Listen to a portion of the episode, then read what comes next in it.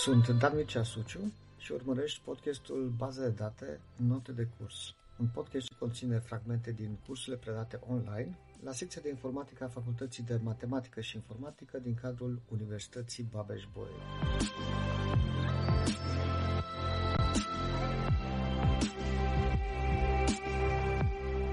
Uh, Știți foarte bine că structura unei baze de date este formată din structura pe care o au relațiile, care sunt stocate în acea bază de date și constrângerile, acele constrângeri de integritate care au fost definite la nivelul fiecăreia dintre, dintre relații.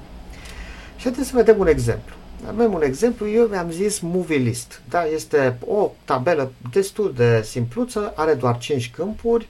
Avem uh, tabela aceasta memorează, stochează filme, informații despre filme și informații despre cinematografele la care aceste filme sunt proiectate, aceste filme sunt rulate. Și uite, avem primele două câmpuri care se referă la titlul filmului și regizorul filmului respectiv. Avem și câteva exemple acolo. Uh, avem un al treilea câmp uh, unde reținem numele cinematografului unde sunt proiectate filmele acelea și încă două câmpuri, numărul de telefon da, al cinematografului și uh, acel time este ora de la care începe proiecția, ora de la care începe difuzarea. Da? Cumva The Hobbit, uh, regizat de uh, Jackson, este rulat la cinematograf Florin Piersic de la ora 11.30. Da? Asta ar fi uh, ideea. Și avem niște uh, constrângeri cumva, să zicem, din, uh, din lumea reală. Am zis că fiecare film are un regizor și numai unul. Da? Nu sunt mai mulți regizori uh, pentru un singur film, deci avem o uh, condiție de genul acesta pe care uh, trebuie să, să o respectăm atunci când ne gândim să memorăm informații date în această relație. Uh, fiecare cinematograf presupune că are un singur număr de telefon, da? e un număr de telefon unic la care răspunde clienților și în plus avem aici așa, fiecare cinematograf începe proiecția unui singur film la un moment dat. Cu alte cuvinte, uh, la 11.30 poate să înceapă un singur film. Nu e obligatoriu să înceapă vreo unul, dar nu poate să înceapă mai mult uh, mai multe filme, da? două sau mai multe filme de la acea oră. Un singur film începe de la acea uh, oră 11.30. Și acum întrebarea pe care uh, ne-o punem este dacă ceea ce am ales noi ca structură pentru a memora toate aceste date este ok, este corect, este bine. Și după cum probabil că intuiți, răspunsul este nici vorbă. Da?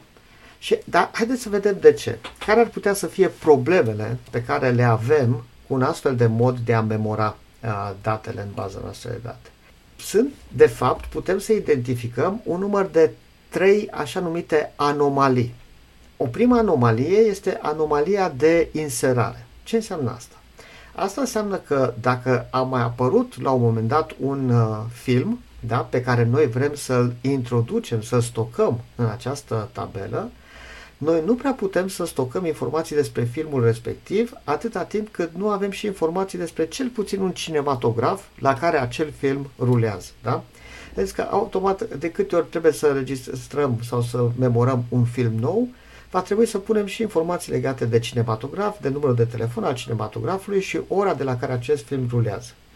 Prin urmare, dacă nu există niciun cinematograf care să ruleze filmul respectiv în acest moment, noi nu putem să introducem acele informații în tabela asta. Și asta se numește anomalie de inserare. Există o dependență mult prea puternică, de fapt, între niște concepte care ar fi mai degrabă independente, da? filme și cinematografe. A doua anomalie este una similară, anomalie de ștergere. Da? De exemplu, ce înseamnă asta? Asta înseamnă că dacă noi ștergem cinematograf Florin Piersic, dar nu mai există acest cinematograf și atunci decidem să le eliminăm și din baza noastră de date, noi eliminăm informațiile despre filme. Da? The Hobbit, de exemplu, nu mai apare, nu mai rulează la un alt cinematograf și noi pur și simplu, pentru că dorim să ștergem tot ceea ce ține de cinematograful respectiv și ce, de Florin Piersic și ce se rulează acolo, noi afectăm și informații legate de filme. Este tot aceeași conexiune între două entități care sunt uh, uh, relativ diferite. Și mai avem și o anomalie de actualizare. La ce mă refer? Mă refer, de exemplu, la acel număr de telefon. Uh, vă spuneam că asta e o constrângere că fiecare cinematograf are un singur număr de telefon.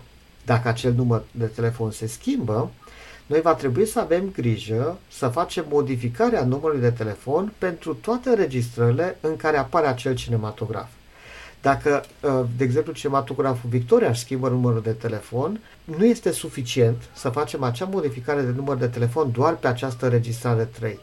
Pentru că atunci o să avem informații inconsistente, informații care uh, sunt greșite, de fapt, informații incorrecte în baza noastră de date. Și va trebui să avem grijă ca și celelalte două registrări să sufere exact aceeași modificare. De câte ori apare acel cinematograf, de fiecare dată trebuie să facă acea modificare. Și atunci, dacă se modifică numărul de telefon al unui cinematograf care apare în baza asta de date o singură dată, modifică într-un singur loc. Dacă cinematograful respectiv apare în baza asta de date de 100 de ori, trebuie să fac 100 de uh, modificări. Oarecum uh, ne, nenatural. Da? Și atunci avem aceste trei anomalii. Pe de altă parte, haideți să ne gândim la o altă structură, ca să stocăm, să memorăm exact aceleași informații, dar într-un alt mod. De pildă, așa. Da? Să avem o tabelă numită Movies, cu două câmpuri, titlul filmului și regizorul, un tabel numit Cinema, în care să avem doar informațiile specifice cinematografelor, adică denumirea cinematografului și numărul de telefon, și o altă tabelă, am un fel de tabelă de legătură, dacă vreți, numită Screens, care să aibă numele cinematografului, da? am un fel de legătură între acest screens și cinema, titlul filmului, ca un fel de cheie străină între screens și movies, și o informație în plus care ne dă ora de la care un film este rulat, este proiectat la cinematograful respectiv. Și aici vedem că au dispărut toate cele trei anomalii. Nu mai avem. Nu mai este anomalie de inserare. Noi putem să inserăm în aceste tabele independent filme, independent cinematografe, putem să ștergem cinematografe sau filme fără ca acest lucru să afecteze celelalte tipuri de entități. Evident că ștergerile acestea sau adăugurile acestea pot să afecteze după aceea la un moment dat tabela screens, dar este normal, dar pentru că tabela aceea este o tabelă de legătură uh, și legăturile acelea există doar în momentul în care un anumit film este rulat la un anumit cinematograf și atât. Și nu mai avem nici acea anomalie de actualizare sau anomalie de modificare, pentru că dacă vrem să modificăm numărul de telefon al unui cinematograf, acest lucru îl facem într-un singur loc, o singură dată. Da? fără ca a ne fi, fără să ne mai fie teamă că stricăm consistența bazei de date și să trebuiască să uh, facem mai multe căutări. Telefonul cinematografelor respective, uh, pentru fiecare dintre acele cinematografe, este memorat o singură dată într-un singur uh, loc. Bun, cu alte cuvinte, putem să deducem că proiectarea sau modul în care a fost proiectat, modul în care a fost structurat prima, prima dată, baza noastră de date a fost una defectuoasă, a fost una slabă, una, nu știu, hai zice, proastă, da? Ă, aceast, acest design pe care îl vedem aici, această structură, este una bună, da? Una corectă. Și atunci, care vor fi întrebările la care vom, voi încerca să răspund? Ă, prima spune așa, având deja o structură de bază de date, ă, având deja o bază de date proiectată și analizând-o, care ar fi acele semne, care ar fi acele lucruri după care noi să ne uităm ca să înțelegem dacă acel design este bun sau nu. Că acea structură este una bună sau este una defectuoasă. Da? Asta e întrebarea. Da? Uitându-ne să presupunem că nu avem doar o singură tabelă, cum am avut în acest caz, ci avem un design de bază de date cu zeci de tabele sau da, cu sute de tabele. De ce nu? Da? Pentru că există evident și astfel de baze de date mari. Cum ne dăm seama că acea structură este bună sau nu este, uh, sau nu este ok deloc? Și după aceea, a doua întrebare, odată ce am determinat să zicem că structura respectivă este una defectuoasă, ce să-i facem ca să o transformăm într-una bună?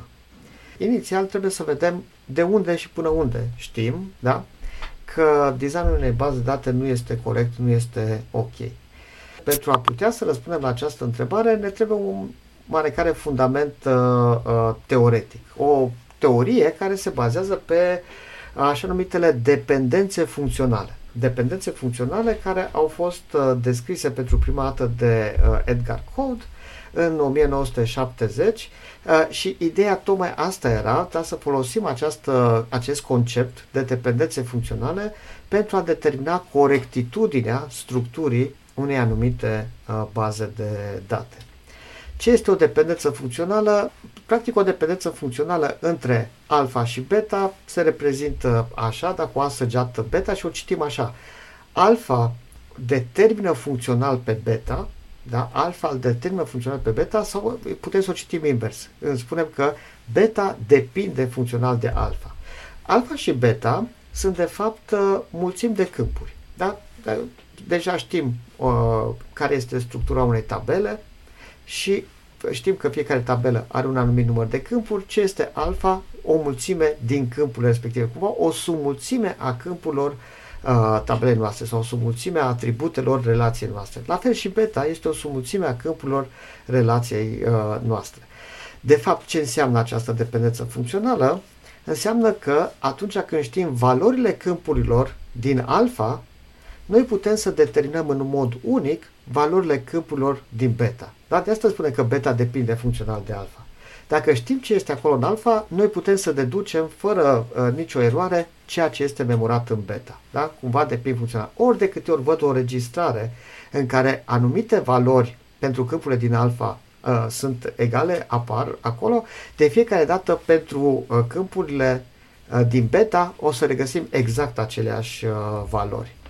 Uh, da? Și asta este de fapt descris aici. Pentru orice instanță a tabelei noastre pe care avem această dependență funcțională și uh, dacă luăm oricare două registrări, oricare două tupluri din acea uh, relație, dacă pentru aceste două tupluri valorile lui alfa sunt identice, atunci cu siguranță și valorile lui beta sunt, uh, sunt identice. Dacă beta inclus în alfa, evident că este vorba despre o dependență funcțională trivială, da, așa numită trivială. Este clar că uh, dacă ce în alfa e identic și ce în beta e identic, pentru că sunt exact câmpuri din uh, alfa, da, uh, fără doar și poate. Haideți să vedem care sunt dependențele funcționale în tabela noastră. Și dependențele acestea funcționale, de fapt, ce fac? Ele implementează uh, sau primă, modelează niște constrângeri. Mai țineți minte ce constrângeri aveam? Aveam trei constrângeri, povestea de trei constrângeri. Am spus că uh, fiecare film are un singur regizor. Prin urmare, asta înseamnă că regizorul, de fapt, este dependent funcțional de titlul filmului. Adică, în tabela noastră, ori de câte ori avem același titlu de film, de fiecare dată vom regăsi același nume de regizor pe coloana aceea director. Da? Deci pentru oricare înregistrări în care valoarea pentru title este identică, o să găsim și valoarea pentru director identică. Da? Asta înseamnă că director este uh, dependent funcțional de titlu, de title. Mai aveam încă o dependență care ne spunea că fiecare cinematograf are un singur număr de telefon. Iarăși, cu alte cuvinte, dacă întâlnim Victoria, Victoria, Victoria pentru fiecare registrare, ne așteptăm să întâlnim exact aceeași valoare și pentru coloana phone să nu fie valori diferite. Da? Asta este semnifică. Putem deduce valoarea numărului de telefon știind valoarea uh, acelui uh, nume de cinematograf. Întotdeauna există relația uh, aceasta. Și mai aveam una, una puțin mai complexă, pentru că se referă la mulțimi de câmpuri și spuneam așa că la un anumit cinematograf, de la o anumită oră, se poate rula, se poate proiecta un singur film. Dar nu sunt două filme care să poată începe la aceeași oră. Cu alte cuvinte, dacă știm cinematograful și știm ora, putem să determinăm în mod unic, putem să deducem în mod unic care este filmul care este rulat acolo, care e proiectat uh, acolo, despre ce film este vorba. Da? Deci, având numele cinematografului și ora de început, putem să determinăm titlul filmului. Cu alte cuvinte, da, exprimat uh, în limbaj de dependențe funcționale, titlul filmului este dependent funcțional de cinematograf și ora de intrare. Da? Practic, toate acele trei constrângeri le-am exprimat folosind acest nou concept pe care tocmai l-am uh, introdus, conceptul de dependență uh, funcțională. Dacă acest R mic este instanța unei relații R mare, dacă avem o instanță particulară a unei uh, relații pe care am definit-o și am creat-o în baza noastră de date, atunci spunem că o dependență funcțională, ca cea pe care am, am văzut-o și până acum, este satisfăcută de relația R sau este satisfăcută pe relația R mare, dacă și numai dacă orice instanță uh, R mic al lui R mare satisface acea dependență funcțională. Da? Deci este foarte important ca odată ce ai impus această constrângere, orice altă instanță, adică orice alte înregistrări a mai adăugat sau mai modificat în această relație, să respecte constrângerea uh, respectivă. Dacă nu este respectată, spune că R nu satisface acea uh, dependență funcțională. Dacă identificăm o uh, instanță a relației noastre care nu respectă acea dependență funcțională, spunem pur și simplu că R nu satisface dependența funcțională. Și mai spunem tot așa că R este o instanță legală a lui R mare, da? R mic, o uh, instanță oarecare este legală uh, a tabelei noastre sau a relației noastre R mare, dacă R mic satisface toate dependențele funcționale, adică toate constrângerile care au fost definite pe acea tabelă, care au fost definite pe acea uh, relație. Uh, bun, acum, o altă întrebare pe care ne-o punem e următoarea. Noi pe baza unor uh, situații din lumea reală da, sau din lumea conceptuală, pentru că ce reprezintă o bază de date este o modelare a acestor lumi, noi am identificat niște constrângeri. Întrebarea este, putem să mai deducem și alte constrângeri? Da? Având o mulțime de dependențe funcționale, o mulțime de constrângeri modelate prin intermediul acestor dependențe funcționale, putem noi oare să deducem și alte constrângeri și alte dependențe funcționale? De exemplu, Uh, am văzut că pe uh, tabela noastră inițială, da, în baza noastră de inițială, aveam aceste trei constrângeri. Regizorul depinde de titlu, uh, telefonul depinde de cinematograf și filmul, titlul filmului depinde de cinematograf și ora de difuzare, ora de uh, proiecție. Putem să facem uh, deducții uh, în plus, să regăsim și alte constrângeri. De exemplu, putem să spunem că regizorul filmului depinde de ora de difuzare, și uh, dacă stăm și ne gândim în mod normal, da, uh, ceea ce se întâmplă în lumea reală, această constrângere n-ar trebui să, să existe, dar nu poate să fie impusă. Nici nu o putem deduce. Nu avem un mod prin care să deducem din ceea ce avem deja că ea ar fi respectată pe baza noastră de date. În schimb, putem să facem următoarea deducție, și anume că regizorul unui film depinde funcțional de numele cinematografului și ora de difuzare a filmului. Și asta o face prin implicație, da? oarecum prin tranzitivitate. Da? Pentru că a, noi putem să deducem din numele cinematografului și ora de difuzare titlul filmului, iar având titlul filmului putem să deducem regizorul, din, această, din aceste două constrângeri, noi putem să ajungem și la această a treia constrângere, care inițial nu era în, în mulțimea noastră de dependențe funcționale, dar ea este respectată vrând nevrând. Da? Se poate deduce în mod logic prin implicație din, din această mulțime. Și pornind de la această idee, înseamnă că noi putem să deducem mai multe dependențe funcționale. Având un set de constrângeri, noi mai putem să deducem și alte constrângeri pe baza, pe baza lor.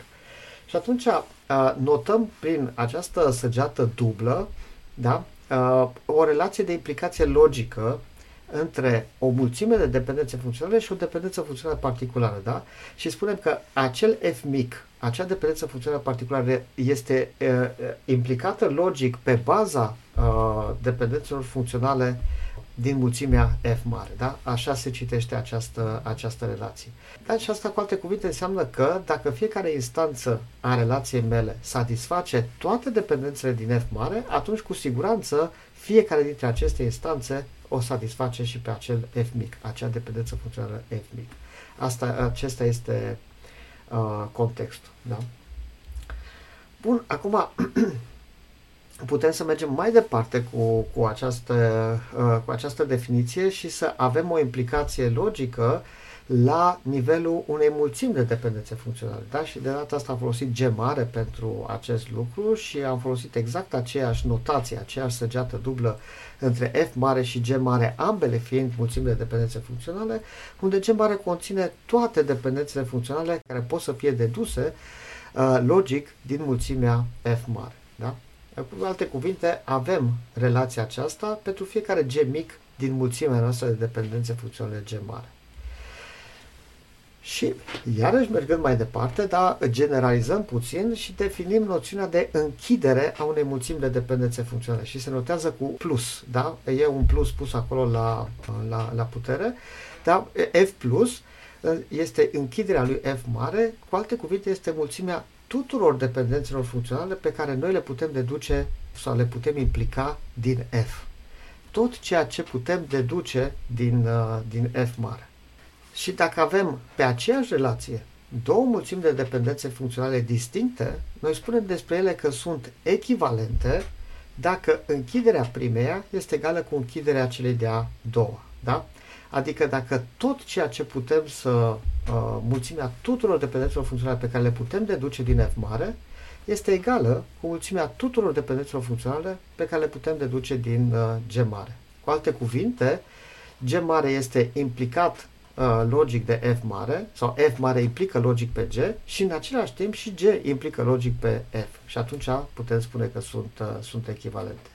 Haideți să uh, vedem, da, că pe lângă implicație mai există și alte uh, reguli pe care le putem lua în considerare ca să formăm astfel de, astfel de închideri, ca să deducem dependențe funcționale dintr-o mulțime dată de, de dependențe funcționale. Și avem niște axiome, așa numitele axiome a lui Armstrong. Ele sunt și denumite reflexivitate, argumentare și tranzitivitate. Da? Reflexivitatea ce spune că dacă beta e inclus în alfa, unde atât alfa cât și beta sunt mulțimi de atribute, atunci beta este dependent funcțional de alfa, asta este dependența funcțională trivială de care deja am discutat. Mai avem și argumentarea, care spune așa că dacă beta poate să fie determinat de valorile lui alfa, atunci dacă uh, reunim atât pe alfa cât și pe beta cu o altă mulțime de câmpuri, cu o altă mulțime de atribute, relația aceasta de dependență funcțională se păstrează. Orice adăugăm, dar același lucru și în stânga și în dreapta, în continuare avem ceva care este adevărat, da? o implicație care este adevărată. Și în fine, tranzitivitatea pe care deja am, uh, am văzut-o, de era acea implicare de care am, pe care am folosit-o anterior, dacă beta îl putem determina din alfa și pe gamma îl putem determina din beta, atunci putem spune că uh, gamma este dependent funcțional de uh, alfa. Da? Exact asta am folosit. Și acest sistem de axiome al lui Armstrong este un sistem corect și complet. Da? Orice dependență funcțională pe care o putem deriva folosind axiomele lui Armstrong este de fapt uh, implicată de F mare, da? deci aparține închiderii lui F mare și, foarte important, toate uh, dependențele funcționale din închiderea lui F pot să fie derivate folosind aceste axiome ale lui uh, Armstrong. Uh, mai sunt și reguli de inferență uh, adiționale pe lângă axiomele lui Armstrong, uh, reuniunea și uh, descompunerea. Da? Reuniunea spune așa că dacă alfa implică beta și alfa implică și gamma, atunci avem alfa implică beta reunit cu gamma, da? pe baza valorilor câmpurilor lui alfa, eu pot să deduc valorile câmpurilor din atât din beta cât și din gamma. Da? Asta este de fapt și este inversa, da, descompunerea, adică dacă alfa implică beta, atunci avem și alfa implică beta prim. Pentru orice b prim sub mulțimea lui beta. Da? Deci, uh, cu alte cuvinte, toate atributele care aparțin lui beta sunt dependente funcționale de, de alfa. Și orice sumulțime de atribute a lui beta este dependentă funcțională de, dependentă funcțional de alfa. Uh, super cheile sau cheile sau uh, uh, mă rog și cheile, cheile străine sunt niște constrângeri de integritate. Da? Sunt niște constrângeri pe care noi le definim la nivelul structurii bazei de date. Dar dependențele funcționale, după cum am văzut astăzi, sunt niște modalități prin care noi să modelăm constrângeri la nivelul unei uh, relații. Și atunci asta înseamnă, cu alte cuvinte, că putem să folosim dependența funcțională pentru a defini o cheie, da? pentru a modela ce, ce înseamnă o cheie sau ce înseamnă o super cheie. De exemplu, ziceam aici că o mulțime de atribute alfa este o super cheie a relației noastre dacă noi putem să deducem din alfa toate atributele relației noastre. Da? Deci, practic, ce vedem aici, alfa implică R mare, înseamnă că, da, R mare fiind chiar relația noastră, este mulțimea tuturor atributelor din relația noastră, toate acele atribute sunt dependente funcțional de alfa.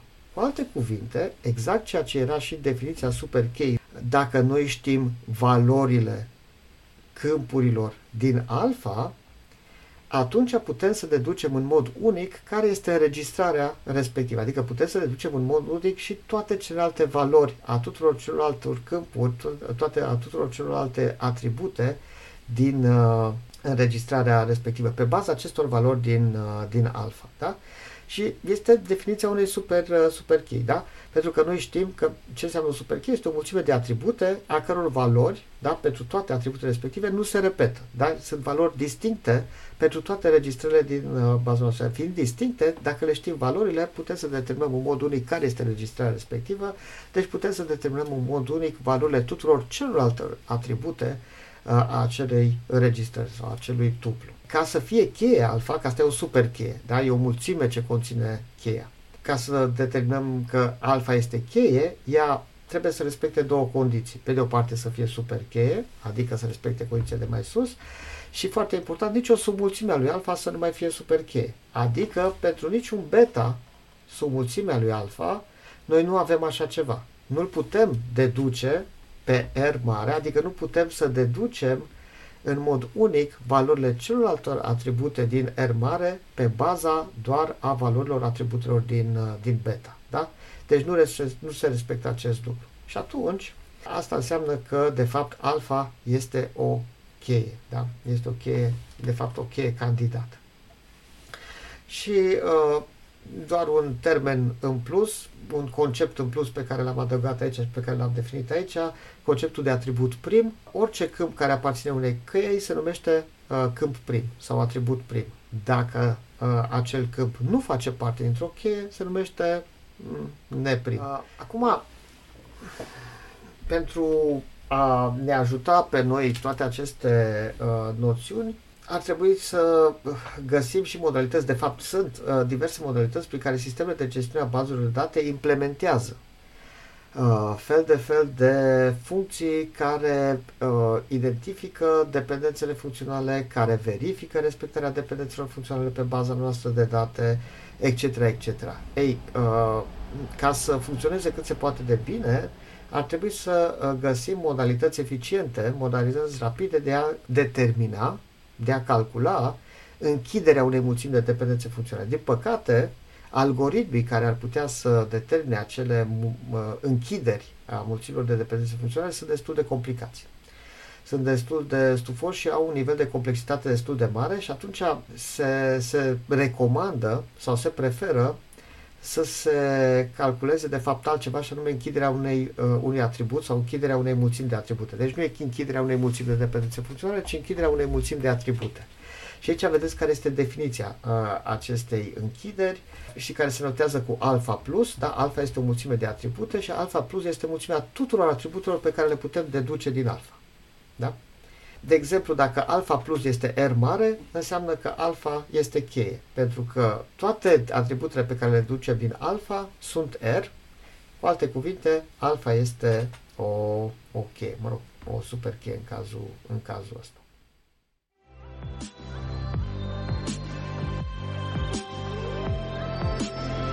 Ai urmărit un episod din Baza de date Note de curs, un podcast semnat Dan Mircea Suciu. Acest podcast poate fi vizionat pe YouTube sau ascultat pe Spotify, Apple Podcasts sau Google Podcasts. Abonează-te pentru a asculta și episoadele următoare.